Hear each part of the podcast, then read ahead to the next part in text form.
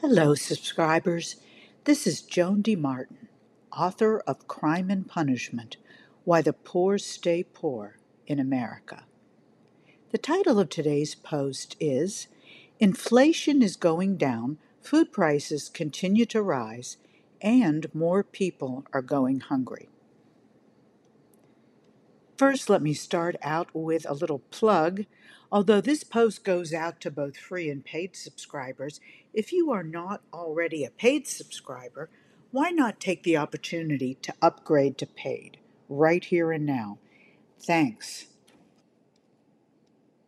I'm going to start with a quote from the U.S. Government Accountability Office, otherwise known as the GAO from April 11th, 2023. Quote, Last year, U.S. consumers saw the largest annual increase in food prices since the 1980s.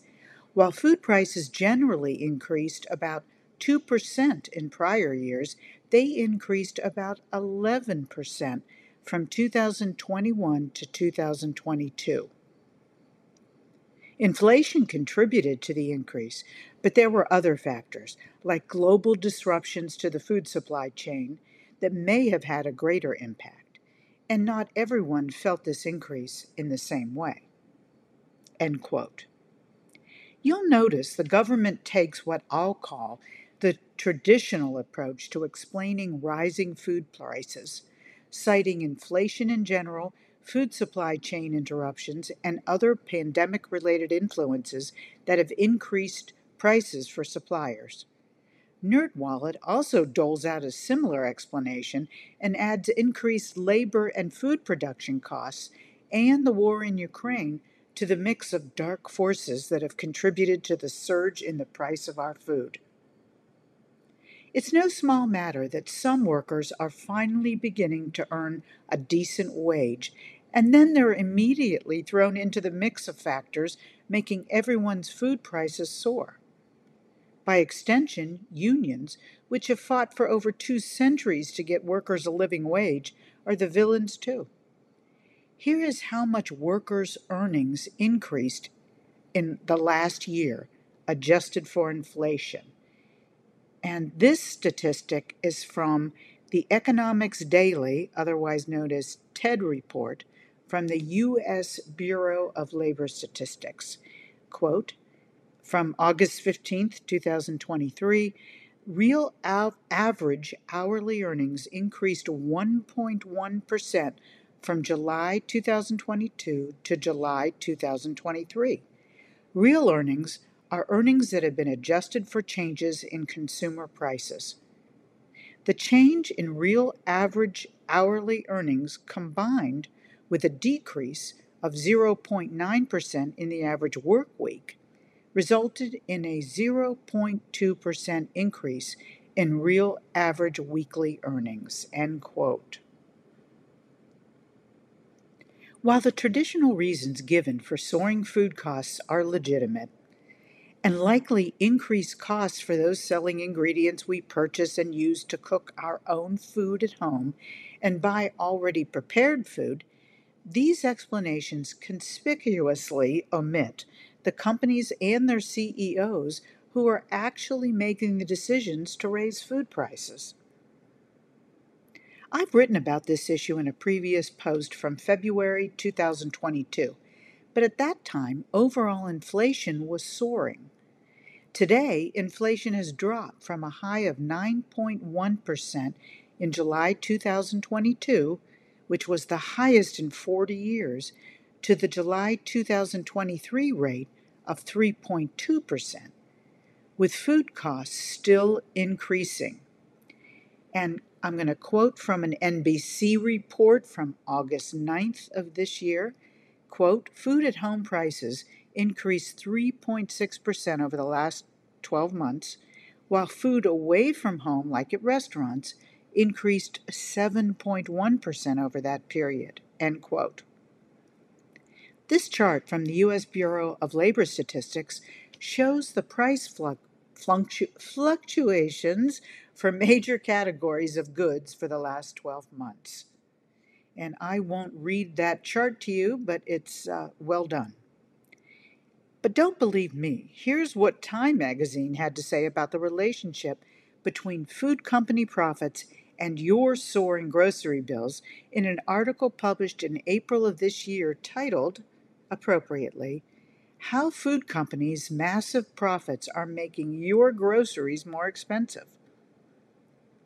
And a quote from that article Conagra, Conagra Brands one of the largest consumer packaged goods companies in the U.S., announced that it had posted a nearly 60% year over year profit increase between December 20, 2022 and February 2023.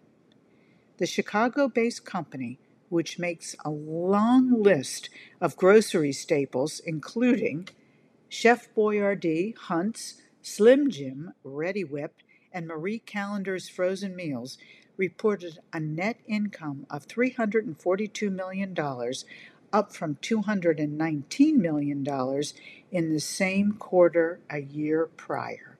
End quote. As an aside, I have never purchased one of the quote unquote grocery staples produced by Conagra brands listed above. These ultra processed foods are not food.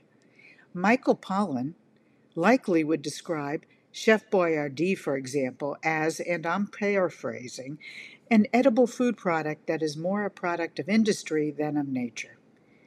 We do have a choice. Um, the Times article also quotes a tweet from economist and former labor secretary Robert Reich. Quote, follow the money and the story is clear food corporations are using inflation as cover to jack up prices. End quote.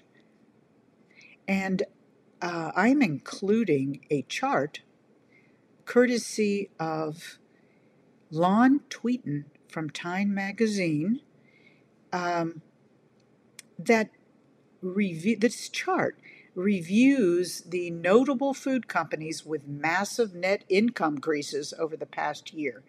Those companies inc- include Cal-Maine Foods, Kraft Heinz, Conagra Brands, and that's it. that's for the chart. Um, but this shameless profiteering does not end with what you purchase at the grocery store. Here are two examples of CEOs of fast food restaurants touting their rising profits while continuing to hide behind inflation as justification to raise their prices. As noted in a New York Times piece earlier this year. Quote, McDonald's announced this week, April 29, 2023, that it had strategic menu price increases in the recent quarter.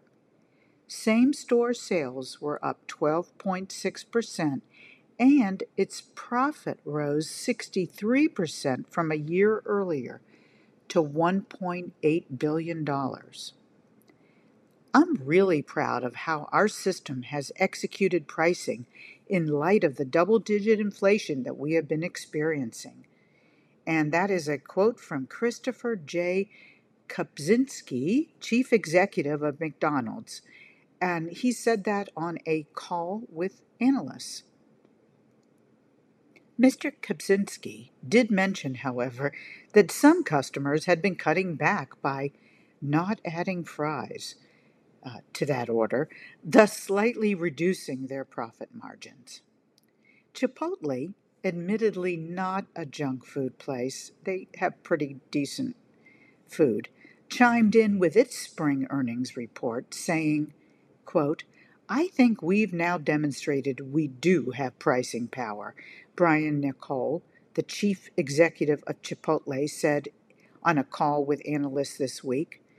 We have a really strong brand, and we don't want to be in front of the inflationary environment, but we also don't want to fall behind. End quote. According to the Times article, Chipotle has been raising prices for more than a year, and its profits are 84% higher. Rising prices at the grocery store and restaurants aren't just affecting those living at or below the poverty line. Today, middle class families are suffering food insecurity too. According to a recent survey conducted by the nonprofit No Kid Hungry, 58% of middle income families reported that they struggled to put food on the table in the past 12 months. That is an astounding number, particularly contrasted with the soaring profits of the food industry during the same time period. And food pantries across the country have experienced a surge in visits this year. As the extra pandemic food benefits ended amidst rising food prices and overall inflation.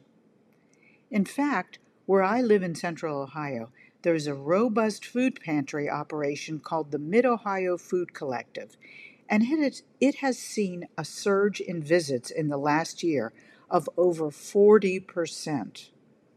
The CEO of the Mid Ohio Food Collective called that astounding. The collective depends on private donations combined with a state budget allocation, which the Ohio State Senate is proposing to cut for this year's budget. Quote, the Food Collective is calling on Ohioans to ask senators to restore food budget funds and not remove the proposed $15 million a year in hunger relief from the proposed two year 2024 to 2025 budget. End quote. Can you imagine being a state senator, senator and voting to cut hunger relief from the state budget? Anyway, please share your thoughts on this unfortunate, confusing situation we find ourselves in. Reductions in and federal and state aid to keep people fed, while overall inflation and separately rising food costs fuel food company profits and drive more and more people to food pantries. That is the conundrum we're living through right now. Please comment below. And as always, if you are not already a subscriber, why not take this opportunity to join our community with a free or paid subscription? A new paid subscription or an upgrade from a free to paid subscription will allow me to expand this newsletter with additional primary source information like interviews and public information requests, and expanded podcast offerings to include real live guests. Although I won't be going on strike anytime soon, the current TV writers' strike demonstrates that writers deserve to be paid and paid well for their work, just like any other profession. Thank you in advance for your financial support of my writing. As always, thank you for listening and reading Crime and Punishment Why the Poor Stay Poor in America. See you next time.